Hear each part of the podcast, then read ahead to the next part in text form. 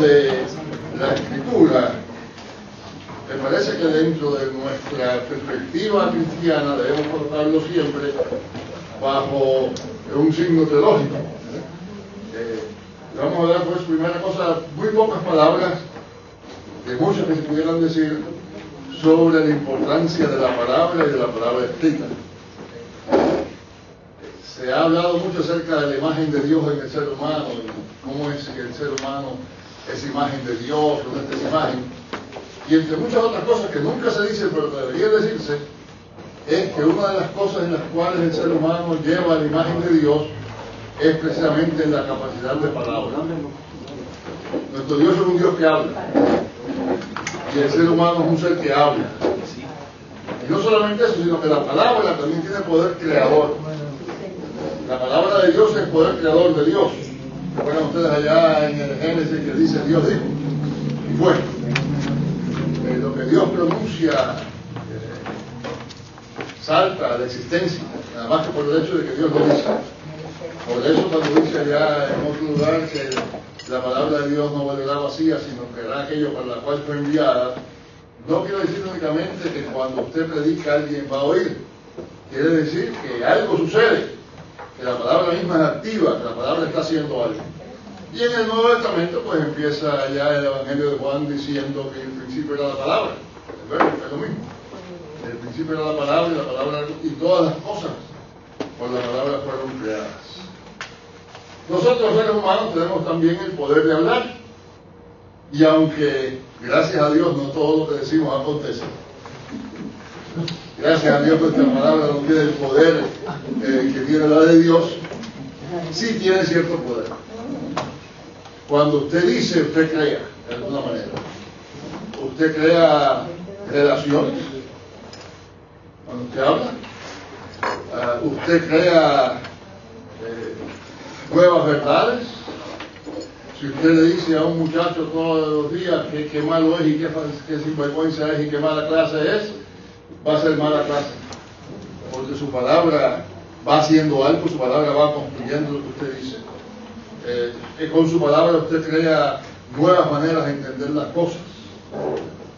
Lo que es más, eh, el término español poeta viene de la misma raíz que de creador es decir, la ley griega, que realmente quiere decir el creador, el dios del poietes, y el poeta es el que crea. De manera que el mismo uso de la palabra es, eh, es eh, creación. Pero la palabra, la palabra va mucho más allá, como decía, ¿verdad? Solamente el, el dar a entender algo. La palabra es comunicación. Y la palabra comunicación me parece que hay que entenderla un poquito mejor, porque para nosotros la comunicación se nos ha vuelto eh, casi la técnica de hacer que otra persona piense lo que nosotros queremos, de pasar una idea nuestra a la mente de otra persona, una especie de mercadeo. Y cuando usted estudia técnicas de comunicación, pues lo que estudia muchas veces es eh, cómo hacer que la otra persona entienda lo que estamos diciendo, cómo hacer que nos haga caso, eh, todo ese tipo de cosas que ustedes, que ustedes conocen. Pero la palabra comunicación originalmente quería decir hacer común, hacer común, eh, comunicar, el verbo latino, originalmente no usaba casi nunca para hablar, usaba para compartir. Y la palabra que es parecida en griego, que es koinonei, viene de la misma raíz de koino, que quiere decir común. Así que el, comunicar no es, en su sentido más amplio, no es únicamente decirle algo a alguien, es hacer algo común. Y claro, en ese decir se crea una realidad común. Pero es también compartir, compartir. Cuando los antiguos cristianos hablaban de, que iban a comunicar, muchas veces decían, vamos a comunicar los alimentos. Y usted eso es un poco raro, que es eso de comunicar los alimentos, no es que estamos haciendo comunes los recursos que Dios nos da. Y lo mismo la, la economía es una comunicación, una, un hacer común, un comunizar, si usted quiere, de todo lo que tenemos. Bueno, ahora, eso quiere decir que cuando verdaderamente se comunica, también se entrega a uno mismo. la comunicación suprema de nuestro Señor es la que tiene lugar cuando aquella palabra que hablábamos al principio, Juan, se hizo carne y se dio a sí mismo por nosotros. Ese es el alto, el grado más alto de la comunicación de Dios. Y la comunicación nuestra también, en cierta medida, cuando es buena, es un entregarnos, es un darnos. Cuando usted habla con otra persona, pues usted habla como es debido, usted le abre, su corazón, usted de alguna manera se hace vulnerable a esa persona, se le entrega en las manos de otra persona. Y en ese ir y volver, pues se crea una relación que no existiría de otra manera. Ahora, aquí vamos a hablar principalmente de la palabra ustedes saben, hay palabra oral y palabra escrita. Y es bueno que pensemos un poquito, por dos minutos nada más, antes de entrar ya un poco más a cuestiones más específicas, acerca de la diferencia entre esos dos tipos de palabras. La palabra oral requiere presencia. Usted habla y otro escucha. La palabra escrita tiene el propósito de hablar en ausencia. Yo no sé quién inventó la escritura. Me imagino que la primera persona que inventó la escritura posiblemente sería alguna mujer por allá, por alguna selva, que quería que el marido supiera por dónde andaba, para que pudiera seguirle, y puso una piedra encima de otra y fue dejando las piedras, para que, de alguna manera, decirle al otro, por aquí estoy yo, ven por acá.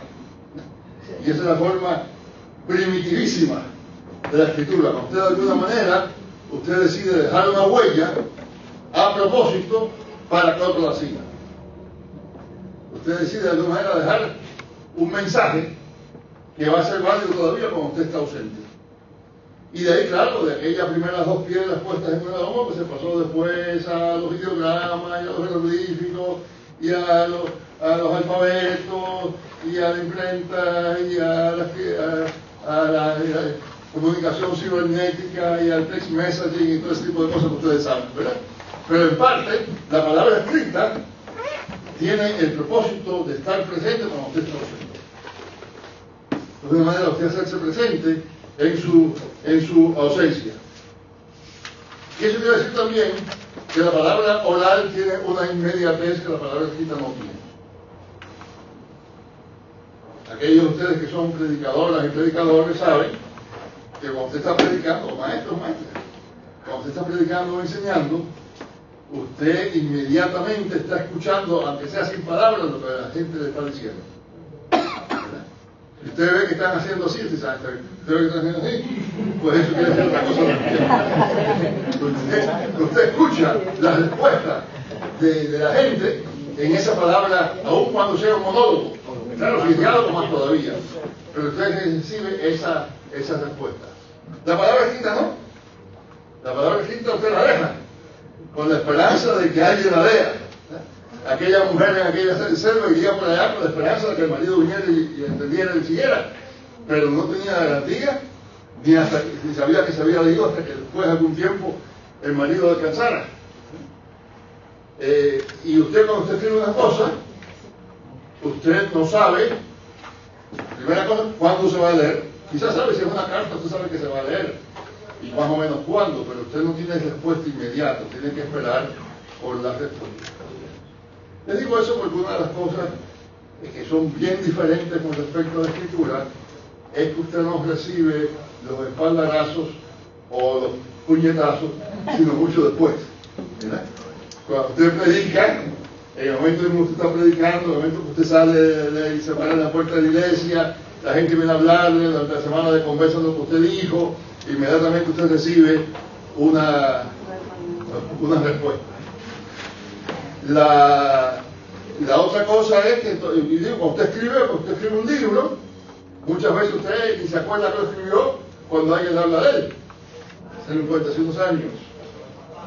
Eh, yo había escrito unas lecciones para la revista Lecciones Cristianas, la revista metodista y otra iglesia, para la escuela dominicana y eso se escriben como con un año, año y medio de anticipación. Estábamos en San Juan de visita, un domingo por la mañana, libre. Estábamos en el viejo San Juan y dije a mi esposa, vamos a ir a la iglesia, a ir a la fortaleza para ir al culto y estar con y adorar ahí. Y llegamos a la hora de la escuela bíblica, estaba dando la escuela bíblica. Nos sentamos allá detrás, la casa de adultos, que siempre tenía lugar en el, en el santuario y yo digo a mi esposa, oye, me gusta lo que este señor está diciendo. Eso. Y de momento un miembro de iglesia que me conocía se dice, ah hermano, como nos ha bendecido el Señor, aquí está el autor de la, de la lección. Yo no me acordaba que había escrito. No me acordaba lo que había dicho. Y de ahí en adelante la clase dejó perder porque la señora no quería seguir y yo no sabía por dónde iba a seguir De manera cuando usted escribe, usted no sabe qué, cuándo. A veces no sabe qué resultado va a tener. El libro que yo escribí por último poco fue el último. Porque yo escribí un libro estaba aquí en Puerto Rico, hablaba del servicio cristiano y demás. Y como al año de salir el libro, recibo una carta de un amigo capellán norteamericano diciéndome que estoy aquí en Vietnam, están cayendo bombas por todas partes, estoy trabajando en un hospital, vine acá porque leí tu libro. Y yo, hasta que hombre no volvió, tenía la terrible carga de que yo fui que lo mandé para allá.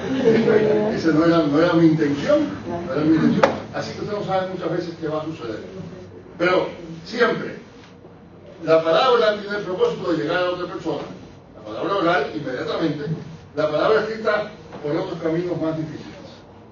Y me parece que es importante que entendamos esa diferencia, porque la palabra escrita, el proceso en los canales que llevan de su computadora o de su máquina de escribir o de su pluma de ganso, todavía está bien anticuado, ¿verdad? O anticuada. Lo que lleva de allá a que la persona lee es tan importante como lo que usted escribe. Mira, hay un personaje en la Biblia que nadie sabe quién es, cuando yo lo menciono todo el mundo se me queda, ¿eh? Tíquico. Claro, pero se quedó dormido. No, ese fue un tíquico.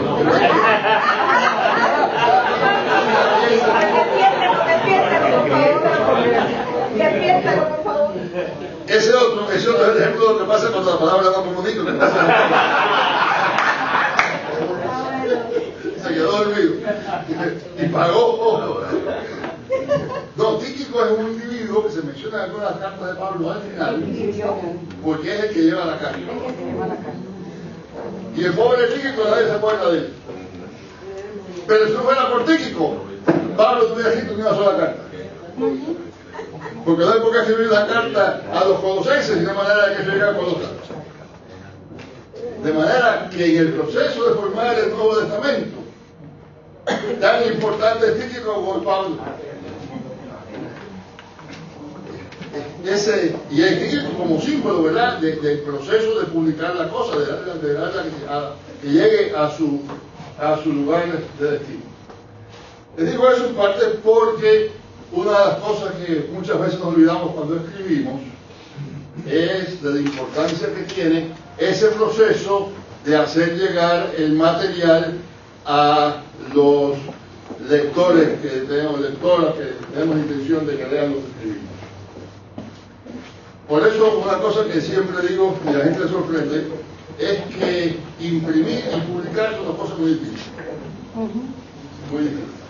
Hay una serie de programas ahora en, computadoras que le llaman desktop publishing. Eso no es publicar. Eso es imprimir bonito. ¿Eh? Usted puede hacer una cosa que parece un libro exactamente, exactamente, y que si usted no la sabe de computadoras, nadie se da cuenta la diferencia entre lo que usted imprimió y lo que publicó una casa editora. La diferencia está en que la casa editora es un líquido y usted puede escribir su libro y imprimirlo muy bonito con estos pobres, yo qué sé qué, y almacenarlo en el, en el garaje. ¿eh? Y usted no publicó nada, usted imprimió. Publicar es dar al público. Y uno de los elementos importantes en el proceso de escritura es eso de hacer que una cosa se publique. De manera que parte del tiempo, yo voy a hablar un poquito también de, de escribir mismo, pero parte de lo que me interesa es que tengamos bien claro es esa importancia de esa, ese proceso de publicación y entender. Si ese libro se vende por 10 pesos, lo más probable, más probable es que ese libro le costó a la casa imprimirlo 2 pesos. Es decir, el papel, la tinta y la impresión de este libro son dos pesos. El proceso de descuentos y demás a distribuidores, libreros y demás se va a llevar posiblemente cinco pesos.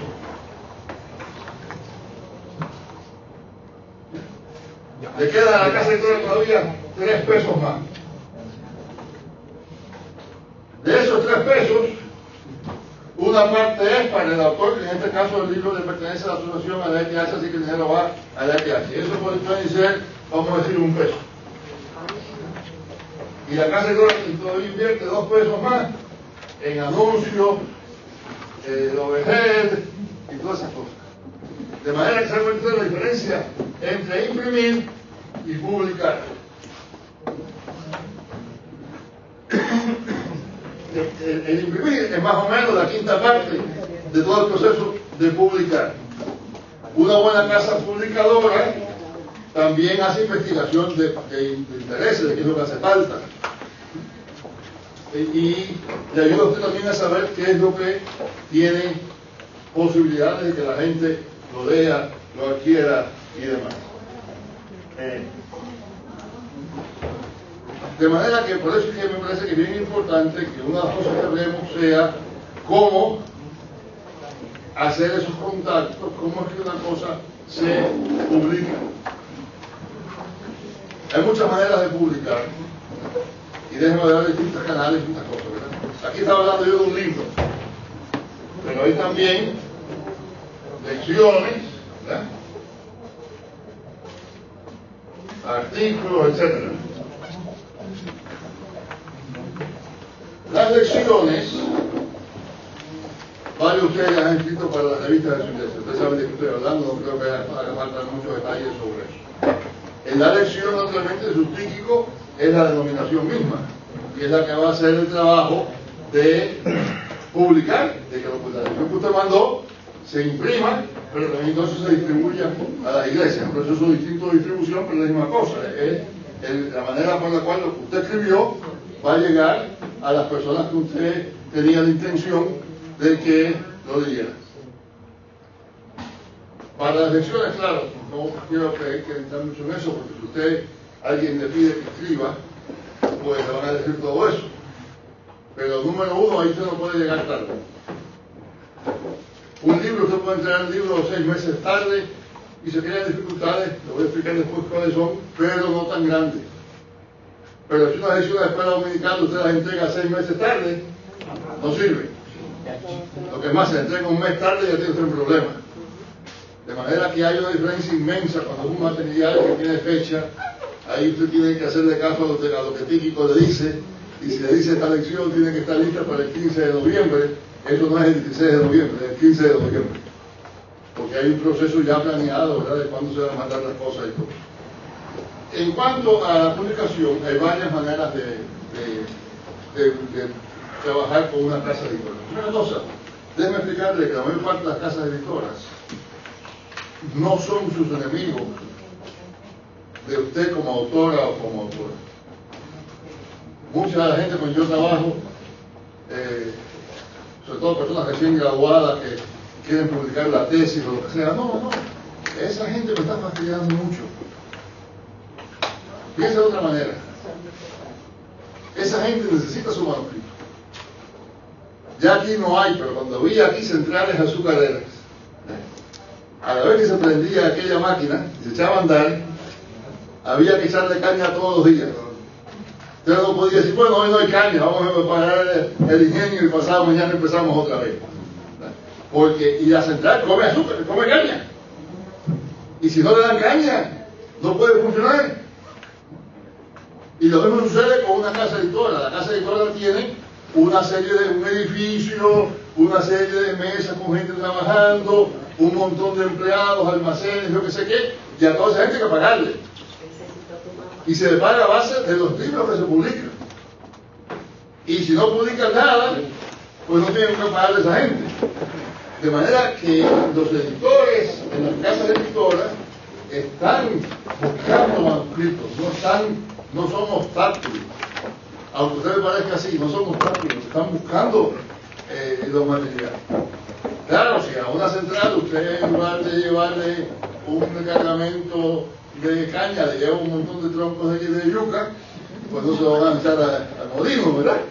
Bueno, ¿qué pasa aquí? Los, editores, la editora, pues quieren asegurarse de que el material que usted les va a dar sea el material que ellos necesitan. Pero no están allí para forzarle a usted el camino, al contrario, están desesperados buscando buenos manos. Otra cosa que ustedes van a intentar saber, casas editoras grandes, el 80% de los libros pierden dinero. El 80% de los libros pierden dinero.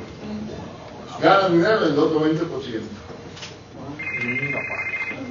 Ese otro 80% lo publican la mitad poco más de la mitad pensando que van a ganar dinero, que es como una lotería, a ver qué pasa. Y la otra mitad lo publican sabiendo que son libros que no van a dar dinero, pero los van a mantener trabajando. Y les hace falta. De manera que la casa editora no está allí para protagonizarle a usted el asunto y le van a poner, le van a mandar a usted un montón de preguntas y todo eso. Esas preguntas no son como una especie de carrera de obstáculos que tiene que saltar. Son maneras de ellos asegurarse de que lo que usted está mandando es la cancha que ellos, mueven, y no otra cosa diferente. La casa editora también conoce del mercado. Y aunque no nos guste, la palabra escrita del Ministerio de Palabra escrita también tiene una dimensión económica que hay que respetar. Eh, muy pocas casas se pueden dar el, uso, el lujo de vender, de publicar libros por publicarlo. Tienen que, de alguna manera, eh, sacar las cuentas y las cuentas salgan bien y la casa pueda seguir siendo factible. Eso quiere decir que todo el, factor de ellos saber cuál es el mercado es bien importante.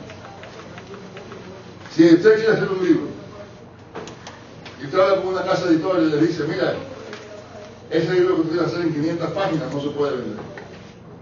Pero es una cosa parecida en 200 y eso sí.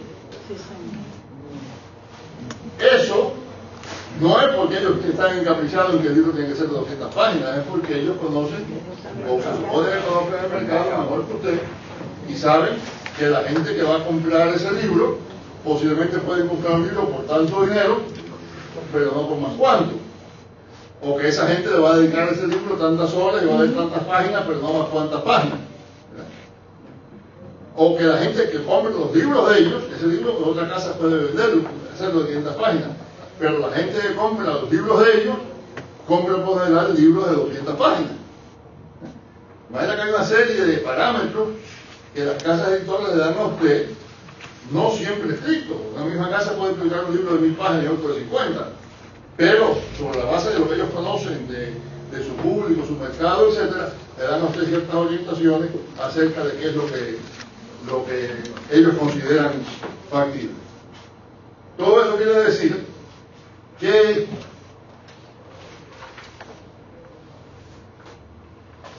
una de las peores maneras que hay de escribir es escribir el libro y después buscar que se lo.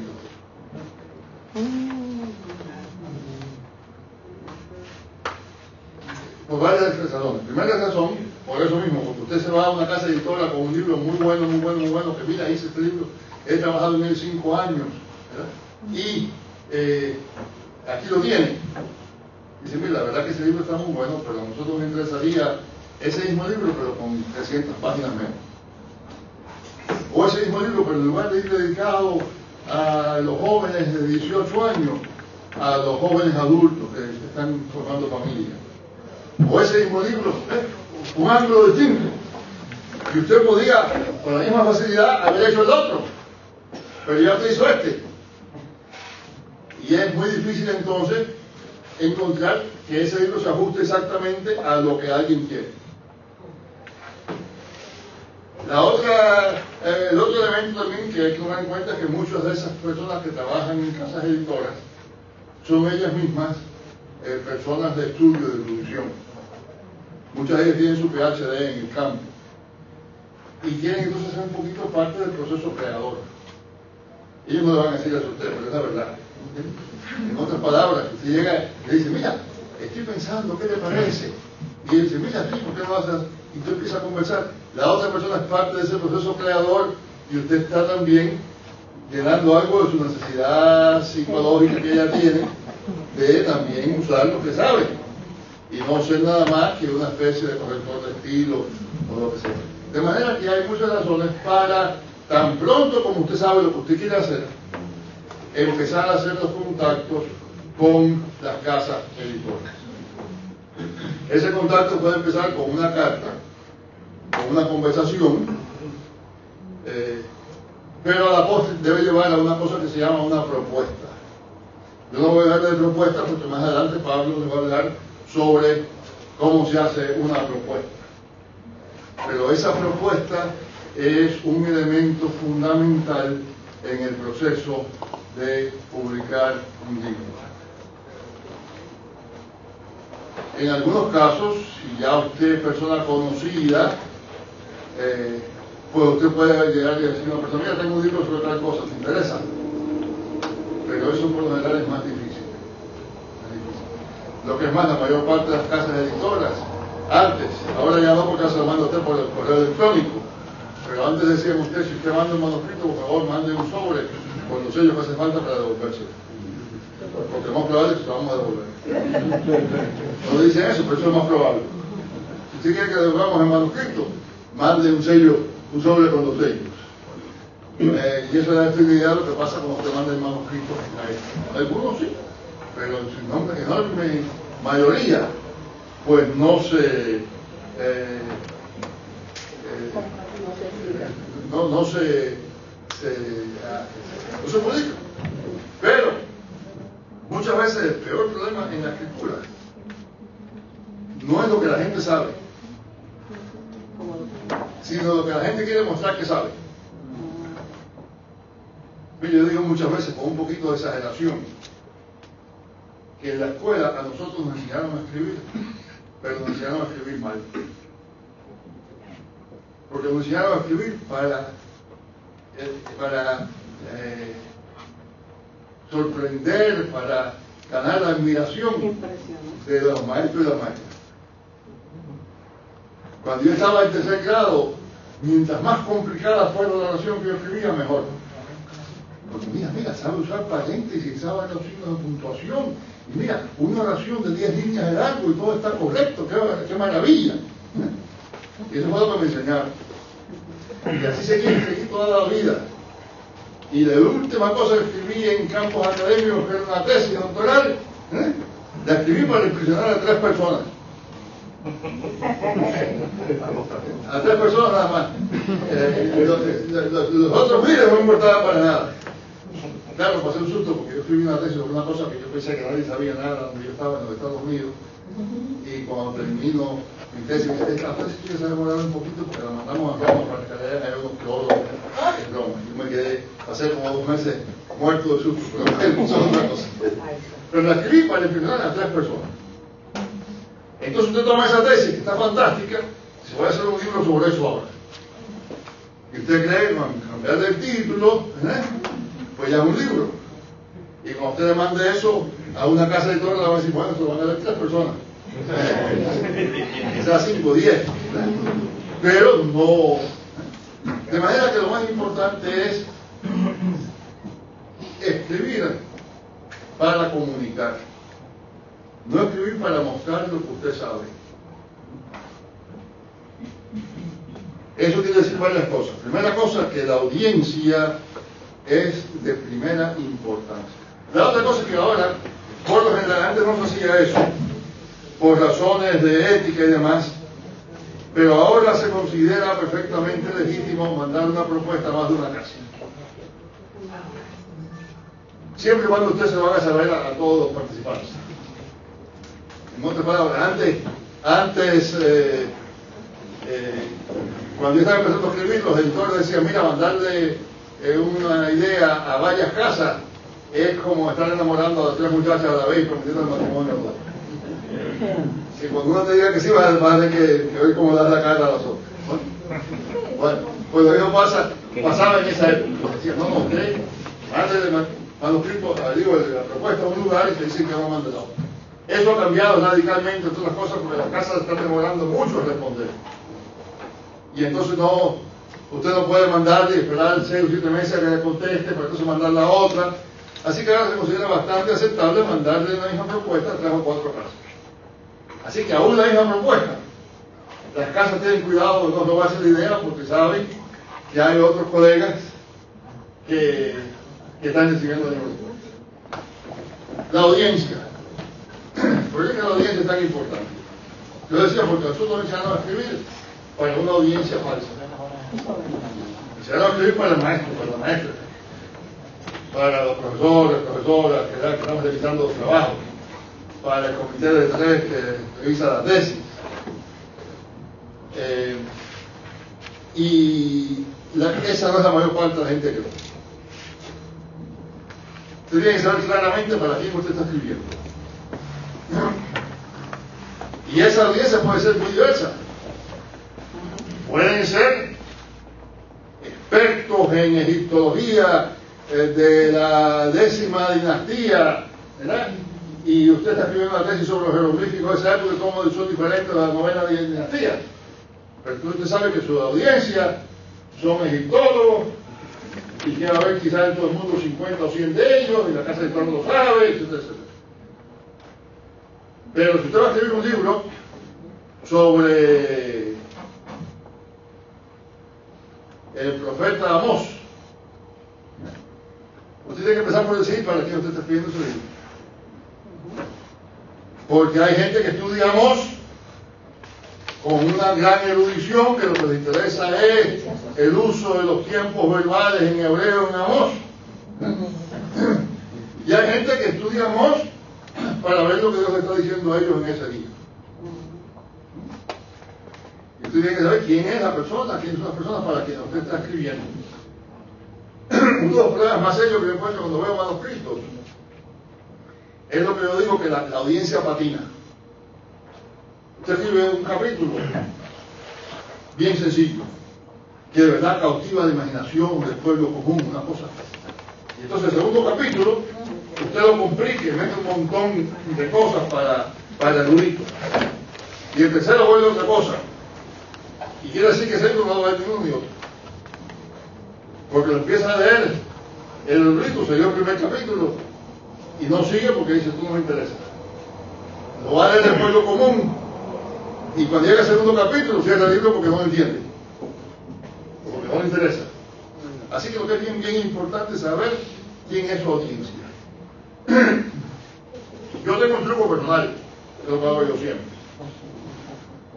Yo cuando voy a escribir una cosa me imagino 10 o 12 personas que yo conozco. Algunos de ustedes quizás estén colados en una de esas. 10 o 12 personas que yo conozco. Eh, diferentes personas, tanto de que sean, por ejemplo, personas en países distintos. Si el libro es para una audiencia evangélica, pues todos son evangélicos, para una audiencia más pues pongo uno o dos católicos por ahí también, ¿verdad? Eh, si es para jóvenes, pues todos son jóvenes. Es decir, yo, yo hago una lista de 10 o 12 personas que yo conozco y me hago la idea de que esas personas están mirando lo que estoy escribiendo por encima de lo No tanto así, pero por lo menos que están sentados delante de mí. Una de las cuestiones que más se discuten escribiendo en español ahora es la cuestión de género. Eso es bien complicado, no quiero entrar en muchos detalles. Pero déjenme decir dos otras cositas, después si quieren, mirar, podemos adelante conversar sobre eso. Primera cosa es que no, yo tengo el prejuicio de que no se debe imprimir nada que no se pueda leer en voz alta. La mayor parte de la gente cuando está leyendo, porque no lean en voz alta, están oyendo las palabras. Entonces, esto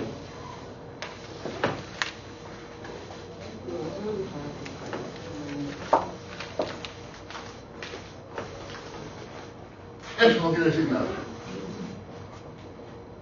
Eso, usted, ¿cómo lee eso? ¿Cómo se lo de voz alta? O ¿cómo se lee en voz alta esto?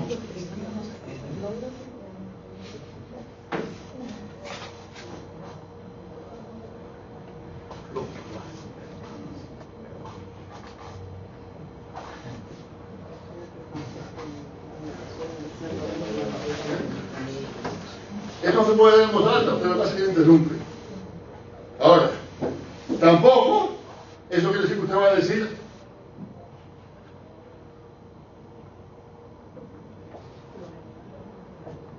porque eso implica otra cosa también. Ahora, entonces, ¿cómo usted resuelve ese problema? Déjeme decirle una cosa que conviene que nos tengamos un momentito a desimperializarnos. El español es muy diferente del inglés, especialmente en lo que se refiere a género. En inglés no hay género, a no ser cuando se sexo. Lo único que tiene género en inglés son las personas y algunos animales. Pero ni el libro, ni la mesa, ni el micrófono, ni la pluma, nada de eso tiene género. De manera que en inglés, cuando usted usa género, usted quiere decir sexo. De una manera que no es en español. En español, todo hombre es una persona. Y si es persona, es una buena persona, por muy macho que sea. Y una mujer, por muy mujer femenina que sea, es un buen individuo. No es una buena individua, ¿verdad? Y un hombre es un buen persona. ¿eh? Porque la palabra persona como palabra es femenina. Y la palabra individuo como palabra es masculina. Y una mujer, hombre, que sea, si es individuo, todo lo que se viene atrás es masculino. Y si es persona, todo lo que viene atrás es femenino. Y si usted no va a decir Dios, él o ella, usted dice la Trinidad, la divina providencia, son femeninas. Para explicar eso a la gente, no decir dos cosas nada más que después podemos hablar más. Pero yo quiero que algunos de ustedes me traduzcan en inglés cómo se traduce.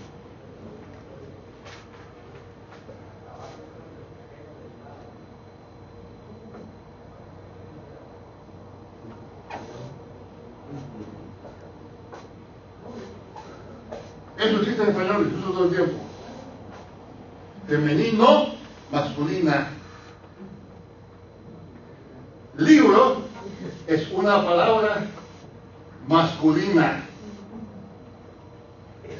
¿No lo así? Libro es una palabra masculina.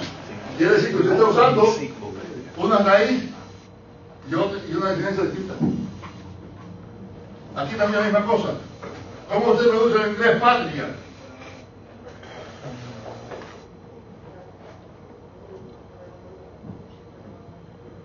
No es ni fatherland ni motherland, es otra cosa. Es mi papá, mujer.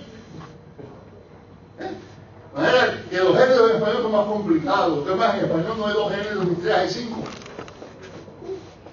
Cualquiera puede meterse más gramática, metemos eso, pero es masculino, femenino, neutro, eh, ambiguo y epiceno. Así que por favor no se crean ustedes que, que la razón es, se puede hacer otra cosa puede en inglés. En esto puede muy bien, cada vez que usted dice decir men, decir women. Y cada que dice boys, decir girls. Y cada que dice, pero en español usted no puede hacer eso porque se tiene que decirlo todo. Entonces hay que buscar maneras, maneras de usar un género inclusivo que al mismo tiempo sea castellano. Y hay maneras. Maneras. Por ejemplo, use más el pronombre relativo quién. Los que y las que. No, señor, ¿quiénes? No hay que decir los que y las que. Los que y las que hemos venido acá, ¿no? Quienes hemos venido. Use algunos casos, ejemplos femeninos cuando la gente espera que sea masculino. Fui a ver a mi doctora y me dijo, ¿eh? y mete una vez uno con otro, para entender que, que ahí está el de los dos, pero no trate usted de resolver las cosas con la facilidad con que se resuelven en inglés porque no se puede. Bueno, todo eso, no sé por qué me fui por allá, pero después siempre me preguntan sobre eso. Pero lo importante es que lo que usted escriba suene bien. No solamente que se vea bien, no solamente usted pueda analizar eso, sino que usted sepa que la mayor parte de la gente, aunque no esté leyendo en voz alta, está oyendo las palabras. Y eso quiere decir que todo lo que usted hace cuando usted habla, debe hacerlo también cuando usted escribe en cuanto al sonido. Hay un capítulo sobre eso en el libro que ustedes se van a regalado hoy. Bueno. Hay muchas otras cosas, pero ese, hay, hay, hay gramáticas grandísimas que explican mucho más eso. Pero lo de género, mira, es muy sencillo. ¿eh? Hay eh, masculino, femenino, neutro, eso lo saben ya de la escuela todo el tiempo. Pero hay entonces de género epiceno. La ballena, sea macho o sea hembra, siempre es palabra femenina. Sin embargo, de chiquita, es el vallenato, es masculino. El vallenato, sea, sea niño, sea niña, ballena, es el vallenato. Cuando crece la ballena. Eso que se llama género epiceno. Y hay el género ambiguo, que es el género que en unos lugares, en países dicen el sartén, otros dicen la sartén. El sartén la sartén, el central, la central, el partido, la, el mar, la mar, el radio, la radio, todo eso. Hay un montón de palabras así que son ambiguas en ese sentido, entonces las Pero para mí lo más importante es que usted entienda que en español el género no es lo mismo que el sexo, y en inglés sí. Y por tanto, eh, no se pueden usar los mismos. En inglés es muy fácil, porque inglés hay pocas palabras que tienen género. Entonces usted puede poner una mano y ya está, ya se resolvió. En español la cosa es bastante más complicada. Y se puede hacer, hacer bien hecho, si usted lo hace con cuidado. El bosquejo es fundamental. En, hablar de las propuestas, Pablo va a decir algo del bosquejo, pero para mí el bosquejo es el tiempo que invierto en el bosquejo es el tiempo mejor invertido en cualquier trabajo Si usted tiene un libro planeado, bien planeado, usted sabe qué capítulo viene después del cual qué es lo que va en cada uno, ya usted tiene la mitad del trabajo.